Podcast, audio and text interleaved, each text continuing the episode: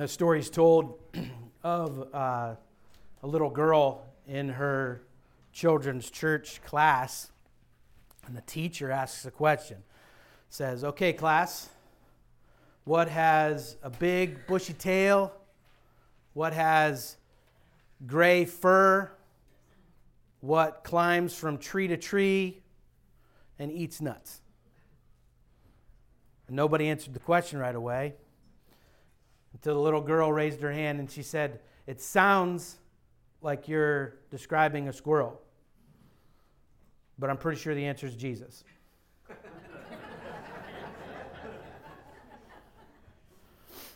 I heard that this week, and I thought, like, I thought of even my kids at times whenever we ask them, like, what's the answer to the question? Or, uh, and there's certain things that just kids know the, you know, the Bible, Jesus, God. Um, and uh, I, I do a weekly, or a, it, it happens monthly, I do a coaching call with a, a pastor. If you were here in October, he preached here. His name's Newt Larson. And uh, he wants to know like how we're doing, and he asks what I'm preaching on and things. And he shared that with me. And he said uh, years ago he shared that with his church because the, the truth behind that silly little joke or story, whether it happened for real or not, is that she was right. The answer is always Jesus. Uh, and last week, it was Easter Sunday. And we have this propensity, I think, to just sort of go back to business as usual. In church world, you cycle around two holidays. What are they? Yeah, Christmas and Easter. And so you do a lot of build up and intentional planning for Easter. You do the same thing for Christmas. And those things aren't wrong, but the propensity is to kind of take a deep sigh when you when you get over that big hurdle of the planning and you're like celebrating that everything went well. You're evaluating what you maybe want to do different next year. You know, just for instance, yesterday at our leadership team meeting, we already started a discussion on Christmas ideas. It's not even May yet but the propensity is once that clears and it's off the calendar, then you just go back to business as usual for a while. And the thing that blows my mind about my personal propensity to just see Easter as a day on the calendar is that it is the literal turning point of human history. It is the cataclysmic turning point of human history. No other moment has defined human history better since creation than Resurrection Sunday? How is it possible to just treat it like any other day? How is it possible to, to live in the reality of a risen Savior and then Monday act like it's just another Monday? So I, I wanted to put ourselves in the seats of the people that were there, that lived it, that, that watched their friend, their, their rabbi, their son, their brother die on a cross. Only to see the fact that he rose from the grave himself under his own power three short days later. Maybe you're like me.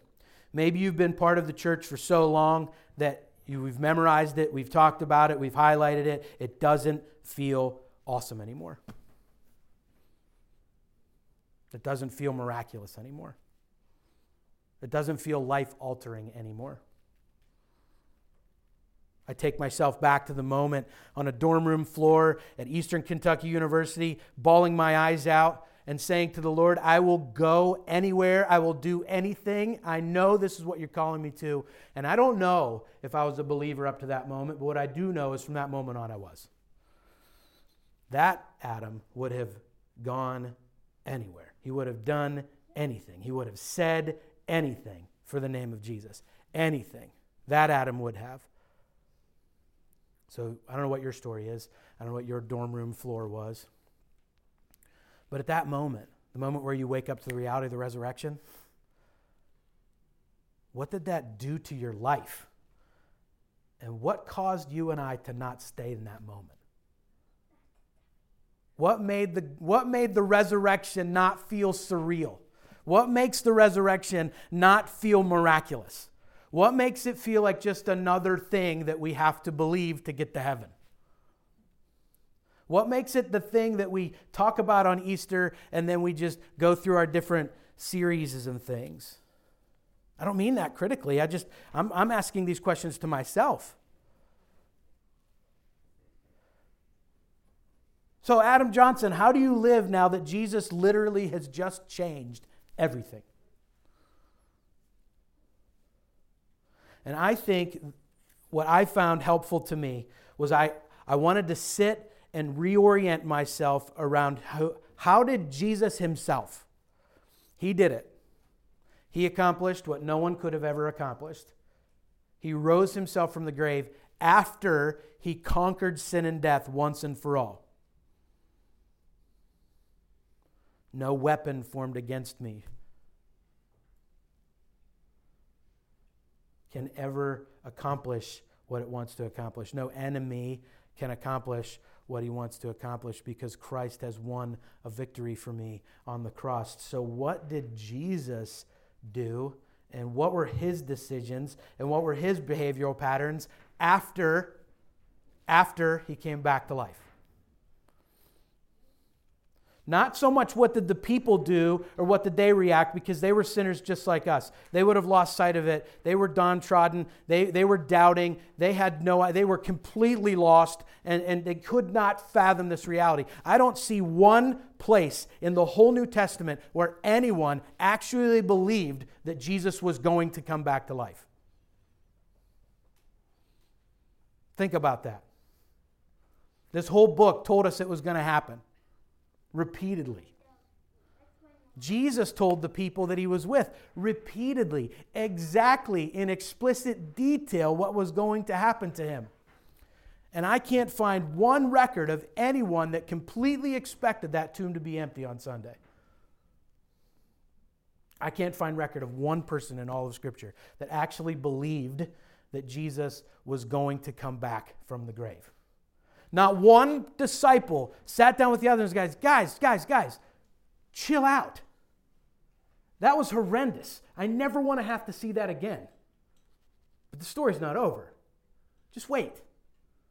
Just wait till Sunday. You'll see. Did you, did you pay attention to him? That's what he said. Not one. So I think looking at their example would be foolish if we don't look at Jesus' first. Make sense? Okay. Luke 24. I'm asking you to turn there. We're going to be there the whole time. We're going to look at one other verse in 1 Thessalonians if you want to put your thumb there, but that'll be later on. We're going to spend time in Luke 24. Now, Luke 24, from verses 13 to 35, is actually where the name Journey Church comes from. It's where the vision, mission, and values of our church comes from. If you've been a part of Journey any amount of time, it is no secret that I absolutely love this passage. It is no secret. And you've probably heard me say this, but Jesus in this moment on the road to Emmaus teaches a master class in what he means when he says make disciples. He teaches a master's level class, a doctorate level class on what he means when he says go and make disciples. So, Jesus let, what did he do with his time post a humanity altering resurrection? What did he do? He just did what never, ever had ever been done and will never be done again. And he altered the scope of human history. How would you celebrate that win? How would I celebrate that win? Well, let's look at verses 13 through 35 together, and I think we're going to get a clear answer of what Jesus saw as the most important way to spend his time right after he came back from the dead. Starting verse 13. That very day, two of them were going to a village named Emmaus, about seven miles from Jerusalem, and they were talking with each other about all these things that had happened. While they were talking and discussing together, Jesus himself drew near and went with them but their eyes were kept from recognizing him. And he said to them, What is this conversation that you are holding with each other as you walk? And they stood still, looking sad. Then one of them, named Cleopas, answered him, Are you the only visitor to Jerusalem who does not know the things that have happened there in these days? And he said to them, What things? And they said to him, Concerning Jesus of Nazareth a man who was a prophet, mighty in deed and word before God and all the people, and how our chief priests and rulers delivered him up to be condemned to death and crucified him. But we had hoped that he was the one to redeem Israel. Yes, and besides all this, it is now the third day since these things happened. Moreover, some women of our company amazed us. They were at the tomb early in the morning, and when they did not find his body, they came back saying that they had even seen a vision of angels who said that he was alive. Some of those who were with us went to the tomb and found it just as the women had said, but him they did not see. And he said to them, O foolish ones, and slow of heart to believe all that the prophets have spoken. Was it not necessary that the Christ should suffer these things and enter into his glory? And beginning with Moses and all the prophets, he interpreted to them in all the scriptures the things concerning himself. So they drew near to the village to which they were going. He acted as if he were going farther, but they urged him strongly, saying, Stay with us, for it's toward evening, and the day is now far spent. So he went in to stay with them. When he was at table with them, he took the bread and blessed and broke it and gave it to them. And their eyes were opened and they recognized him, and he vanished from their sight. They said to each other, Did not our hearts burn within us while he talked to us on the road, while he opened the scriptures to us? And they rose that same hour and returned to Jerusalem. And they found the eleven and those who were with them gathered together, saying, The Lord has risen indeed and has appeared to Simon. Then they told what had happened on the road and how he was known to them in the breaking of the bread. Jesus just conquered sin and death for all people for all time. If that was you, you had just been spit on, mocked, the whole crowd turned on you, a Roman authority thought he had authority over you. What would you and I do? Who would be the first person we'd rub it into that they were wrong? How many I told you so moments would we have if it was us? Maybe you and I would find a way to rub it into all the ones who put us to death and mocked us. But that's not what Jesus does. Jesus goes for a walk.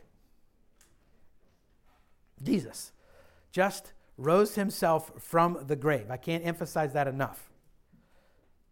Conquering sin and death for all time, past, present, and future. And his response to that is that he goes for a stroll to a nowhere town seven miles away that he has no reason to go to. He makes these two people the focal point of his undivided attention minutes after coming back from the grave. Now, if you've been here and you've heard me preach on this passage before, I make no apology that we preach on this passage several times a year.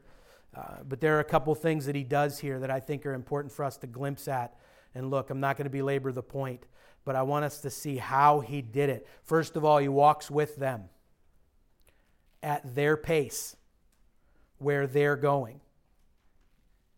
He doesn't stop them and say, Whoa, hey, why don't you come where I'm at? Come to me. Come over here.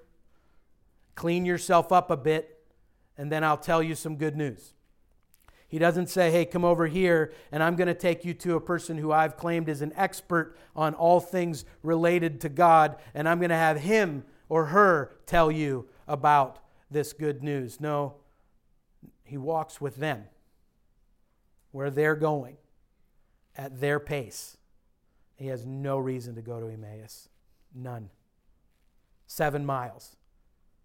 He went for a seven mile walk for no reason other than the fact that these two people were walking to Emmaus and he knew they doubted.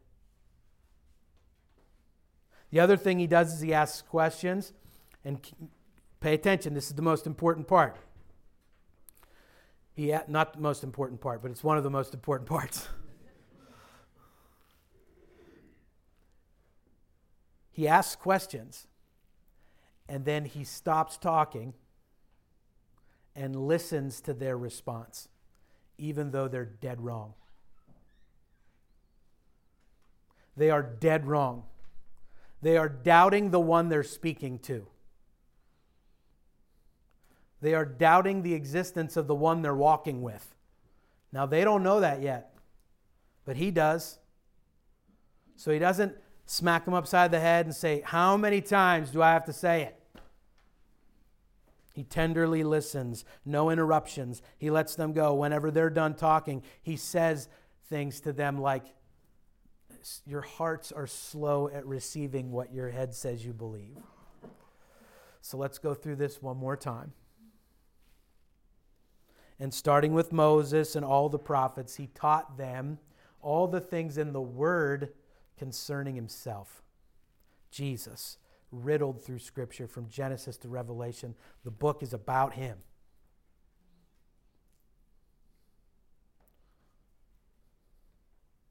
And then he ate a meal with them. He went into their home and had a meal with them. This is Jesus' behavioral patterns right after cataclysmically altering human history.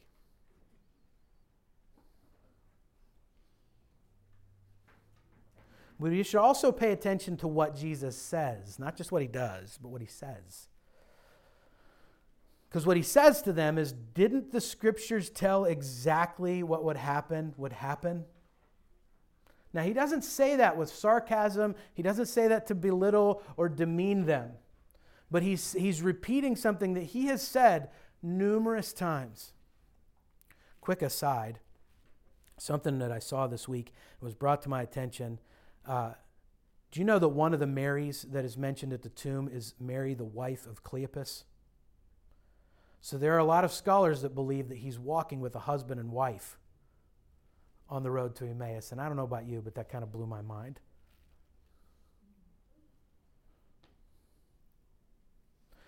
He looks at them and he says, Don't the scriptures tell exactly what would happen? So let's look at it again from Moses and all the prophets. Let's look at all the things concerning himself. Now, real quick aside, look at their response after that. They wake up to the reality of a risen Savior. He did his part, he did what Jesus does best. He tenderly walked with them, all the things we just looked at. And then their response did you catch it?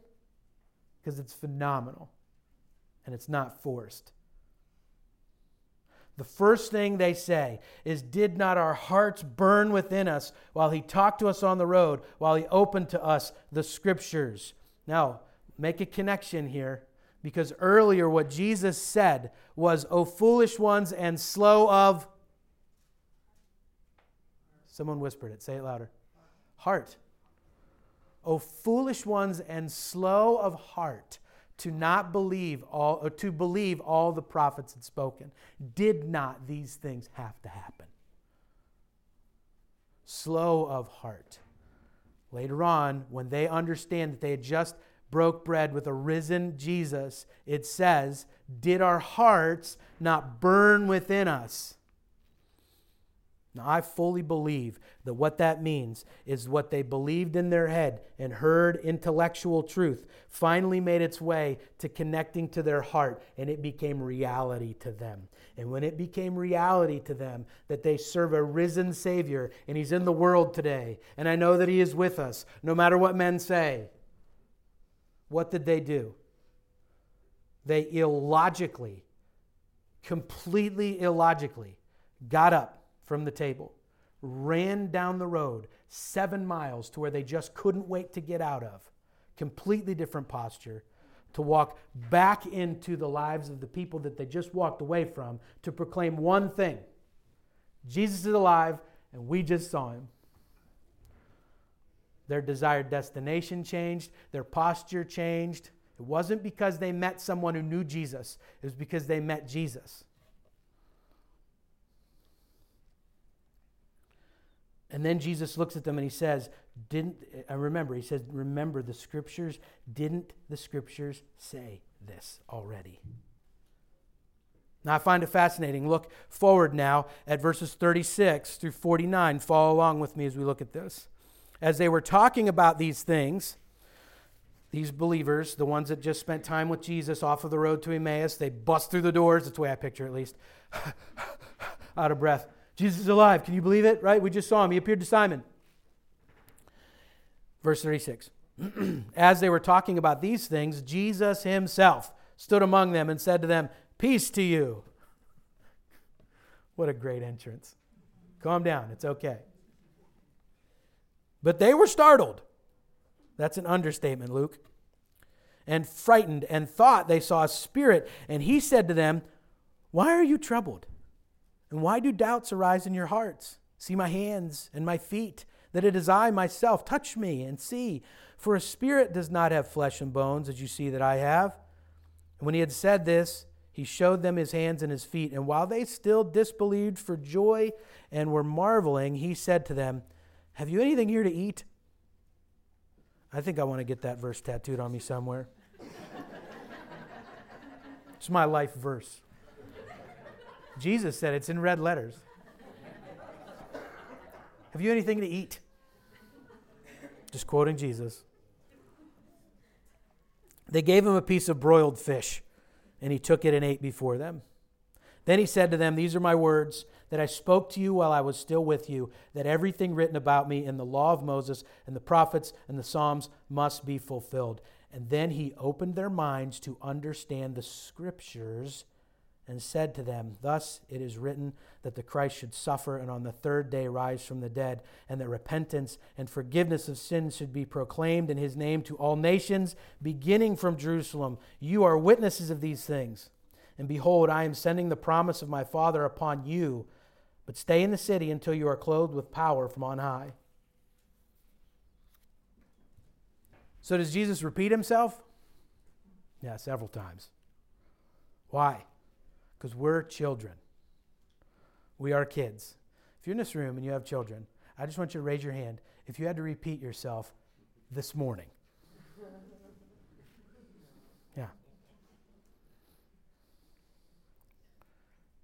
My favorite one is brush your teeth. While my son stands and makes faces in the mirror for 10 minutes with his toothbrush in his hand. you see, that's us. That's, that's us. That's why Jesus repeats himself, because we're all children. His children. And like a good father, he tenderly repeats himself to emphasize something that we really do need to understand. He doesn't yell at them, he doesn't poke fun at them, he repeats himself because it's something that they need to understand. And what he says to them is, You can and should trust the word. You can and you should trust my Father's word. And remember earlier, whenever he told them, whenever it tells us in Scripture, that the Word in John 1 became flesh and dwelt amongst them. And what Jesus is blowing their minds with in this moment, because he opens their minds, like that's a literal mind blowing moment. Jesus opens their minds to the first time in their lives completely understand what he's saying. And in that moment, he says to them, The word said this, had, this would happen exactly how it would happen. And one of the guys that's there listening to all that is the guy that penned, The word became flesh and dwelt amongst us. He got it, he understood. So, Jesus, in the moments after this miraculous resurrection, takes a walk. Takes a walk. He meets with followers, and instead of making it known to stadiums full of people, he gives the good news to us. That's a real head scratcher. Jesus, in that moment, could have stood on a mountaintop and gathered the masses and, in a miraculous way, made the whole globe hear him at one time. And he could have said, I did it. It's done. Here's the message. Everyone follow me and draw all the attention to himself. But that's not what he did. He very humbly met with a bunch of doubters, sinners that had failed him repeatedly.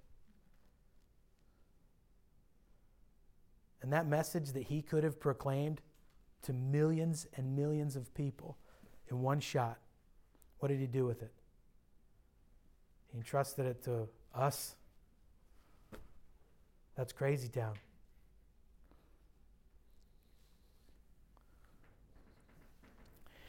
He says, You can tell them. You ever have a moment like that where you let somebody else give the big announcement? Now you can tell them. Go ahead. There's something about handing an announcement, a really cool announcement, off to someone. I've done this with my kids before. No, you can tell them. And they get to make the grand announcement, whatever that is. We're going to Hershey Park, you know, whatever. There's something about handing that to them and entrusting them with the good news and then them getting the joy of delivering the good news. And that's how I picture Jesus in this moment. The kind, loving father taking this miraculous good news message and handing it to his kids and says, You can tell them. This is the best news ever.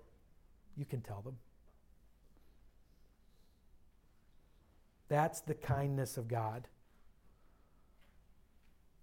It's not dictatorial, where He makes the decision in the edict and then we all just must follow. The heart of God pumping through His Son. His kindness shows up when He says, Here's the good news. And He opens their minds to comprehend it. And He says, Now you can tell them. I told you several times, and now you get it. Now you can go tell them. And you, this is going to go places, guys. This is going to go places. You're going to go places. This message isn't to be contained here, it's going to begin here. You're my witnesses, and I'm sending the promise of my Father upon you. Stay here until you're empowered. And he kind of says, I know you don't completely understand what that means yet, but you will when it happens.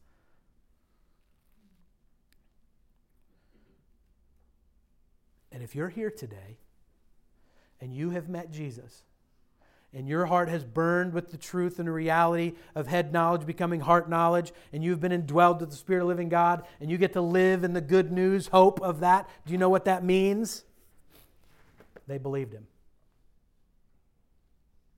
And they did it. Because if they would have never left Jerusalem, you wouldn't know the gospel. They believed him and they left their homes and they left their cities and they left their families and they gave their lives for this because it was that good of news. It was worth giving up everything for to make sure you and I got it. That's how Jesus spent his time post resurrection. Now, when I get to the takeaways part of my message, I could give you 37 takeaways today from this, but I'm, I'm taking it down to three. And these are the ones that stood out to me most. The first one we have been entrusted with the good news. We've, we've looked at this verse before. I want to look at it again. 1 Thessalonians chapter 2. If you want to turn there, it's a good one for you to mark. And if you're if you're looking for some scripture that you can memorize and lock into your heart, this is one that I think would be really good for us all to memorize together. 1 Thessalonians 2.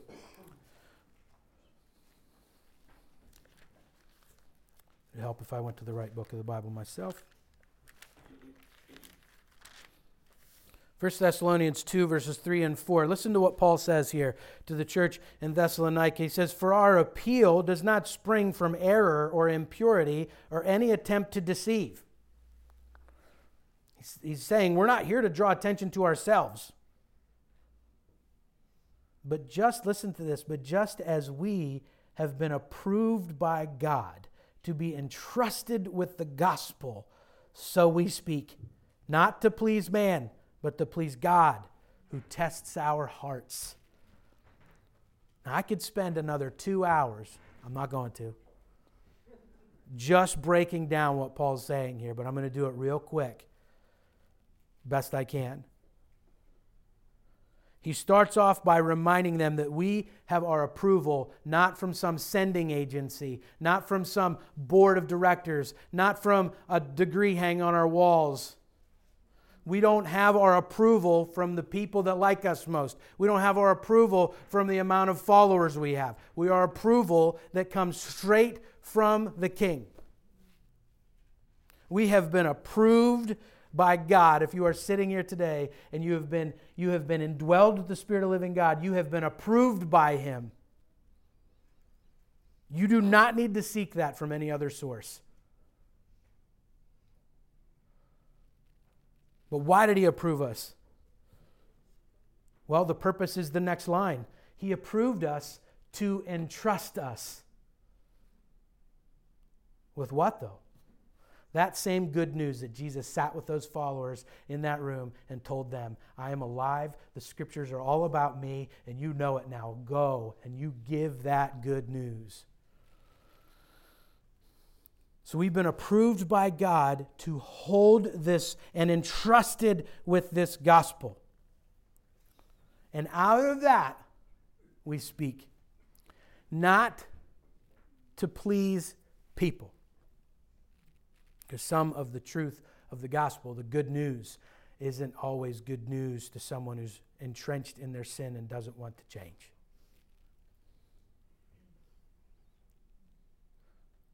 So we speak out of our approval coming from God and out of what we've been entrusted with, we speak. Not to please the people, but to please God. Do you know why? Because the people don't see my heart, God sees it.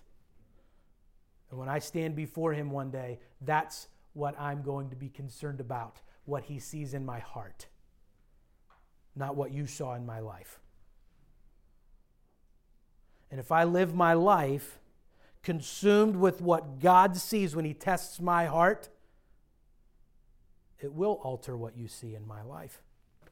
I will have no problem being completely honest with you because Christ already died to take care of my sin. You can't take anything from me. You can't give me anything that I need more than what Jesus already gave me, and you can't take anything from me near as big as what Jesus took from me when he died for my sins. So I don't need to give you the kind of weight to get my approval from you. And you don't have to do that with the people around you either. You don't have to seek their likes. You don't have to seek their approval. And our culture is completely foundationally built right now on getting people to follow you and like you. And this verse tells us that when we are approved by God and entrusted with the gospel, it is the antithesis of being approved and liked by people. Our lives should be so wrapped up in Jesus that that's all they see. And when hearts are burning for Jesus, it won't matter what you look like, what you sound like, what kind of clothes you wear, how nice your house is. You know what will matter? That your heart burns for Jesus and you were able to give that to them. It's the first takeaway we've been entrusted with this good news. Of all the hodgepodge, ragamuffin group of people that God could entrust the gospel with, He gave it to us. What in the world? You've been entrusted. I've been entrusted with the good news. That's the first one. The second one, it's a phrase that, that, that has been used for a couple years now, but uh, I saw it first in one of my favorite movies, The Patriot, and it's this aim small, miss small. It's a shooting term. If your target is a clay this big at 100 yards, and all you see in the scope is everything out here, you'll miss. You'll miss every time. But if you aim dead center, aim small, miss small. Here's why I say that. Jesus entrusted you, just like we looked at. He entrusted you with something major, and then we can follow his behavioral patterns. What did he do with what he was entrusted with? He went for a walk with two people. He focused on 12 disciples, and one of them betrayed him. So the outcome of someone else's decisions didn't change Jesus' willingness to invest in them. Even if there were warning signs that someone was going to betray him, even when Jesus looked at Peter and said, You are going to betray me three times.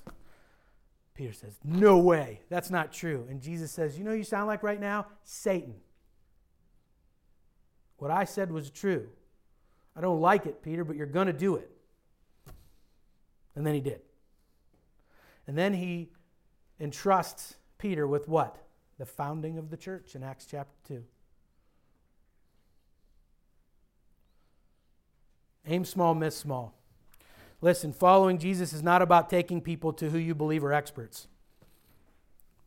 Loving people with the gospel, being trusted with the gospel means a whole lot more than inviting someone to come to church with you. That's just a small part of it. You're entrusted with something. Aim small, miss small.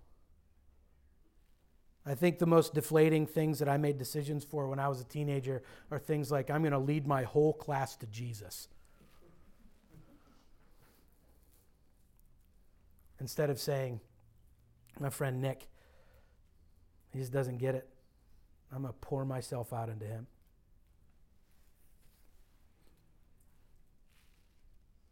I didn't aim small, miss small. I aimed big because my heart wanted big. See, I aimed big because I wanted credit for big. But that's not what Jesus does, and he could have. He could have justified it. That's not what he did, and that's not how he modeled it, and that's not what he told us to do. So you've been entrusted with the gospel, you've been entrusted with the good news. So the other takeaway be like Jesus, aim small, miss small. And the third thing is where I'm going to ask you to do something as a response today. There should be a notes paper clipped on the seat in front of you. And if it's not, it should be on the seat that you're on. If it's not, reach around and find one somewhere in this room because I'm going to ask a question here as the third takeaway Who's your two? Who's your two? Who are the two people that don't know Jesus that you are willing to walk at their pace where they're going, spend time with them, talking to them, listening to them, hearing their doubts, hearing their frustrations, and at every chance you get, speaking the word of truth into their lives? Because when their hearts burn with the gospel, you know what will happen? Their desired destination will change their goals will change. And they'll start to make some of the same illogical decisions towards the humanity as you have made. Who's your two? Who are the two people that you are going to commit? I am going to spend time investing in them to see the beauty of the gospel. Not inviting them to church, if that's part of it, great. Not inviting them to Bible study, if that's part of it, that's great. But some of the people you're going to write down, they're not ready for that. They're not ready to come here. They're not ready to come to Bible study. They're not ready to come to your community group. You know what they're ready for? They're ready to have someone walk with them at their pace where they're going, even if you don't like it. If you don't like the sights and the smells and the feel of where they're going, doesn't matter. Doesn't matter. Jesus had no reason to go to Emmaus. No reason.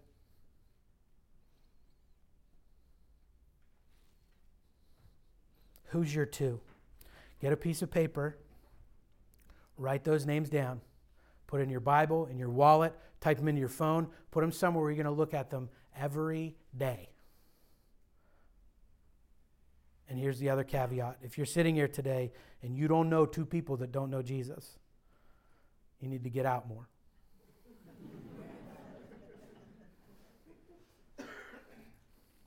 Because we are surrounded. Montgomery County has almost 911,000 people living in it. Look around, they're not here. Drive past any gospel preaching church in this county, they're not there either. See, we've been entrusted with the gospel to take it to them, not to ask them to come to us.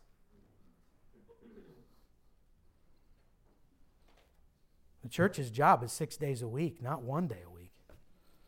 To be the church is to be out there, active, living it out, walking with people, listening to them, hearing from them. And guess what? They'll make you uncomfortable. They'll say things you don't have answers to.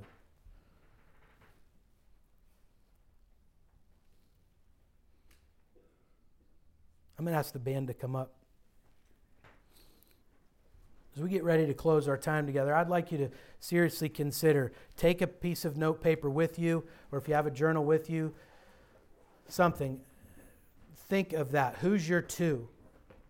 I'm going to start using that language more often to remind us all of it. I'd be glad to tell you about my two.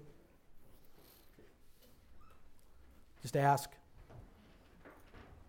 The last song we're going to sing is one that says, Oh, church, arise and put your armor on. Oh, church, arise. So, would you stand, please, church? The battle isn't waged in here necessarily, the battle is waged out there.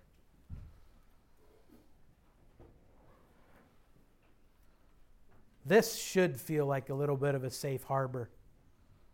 This should feel like a place where you could come in and be with like minded people and understood. That's why we do things like community groups and, and that's why we do Bible studies, so we can be with people that already know Jesus to be equipped with it better to go out in the other places where God has put us to serve and to connect and to love people. Jesus aimed small. So did the disciples. Peter didn't start preaching so that he could see 5,000 people come to know the Lord. He just was faithful with what was in front of him. The people that were skeptical saying he was drunk. And he was saying, I'm not drunk. I'm filled with something much better than alcohol. Let me tell you about it. So he speaks that truth. And out of that, unbeknownst to him in the moment, 5,000 people come to know Jesus. Out of that, God added to their number daily those who were being saved. Eventually, that made its way to Montgomery County, Pennsylvania. I know the church is in Bucks County. I live in Montgomery County. That's why I keep saying that. I'm not anti Bucks County. So, who's your two? You've been entrusted with something. Jesus aimed small, Jesus never missed.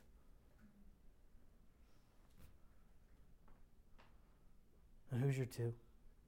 Will you arise together and will we do the work of being the church? Will we live out of the resurrection, not as though it's a, a, a, a uh, holiday to be celebrated once a year, but an event that altered the course of our lives? Let's pray. Father God, you are great and awesome and holy, and we are not any of those things. What we are is known by you, loved by you, entrusted and approved by you with this amazing gospel truth. So when the world around us says, Sir, we wish to see Jesus, may we be able to take them right to you. Every chance we get, may this church arise, put our armor on, and go do the work of the church. In your name, amen.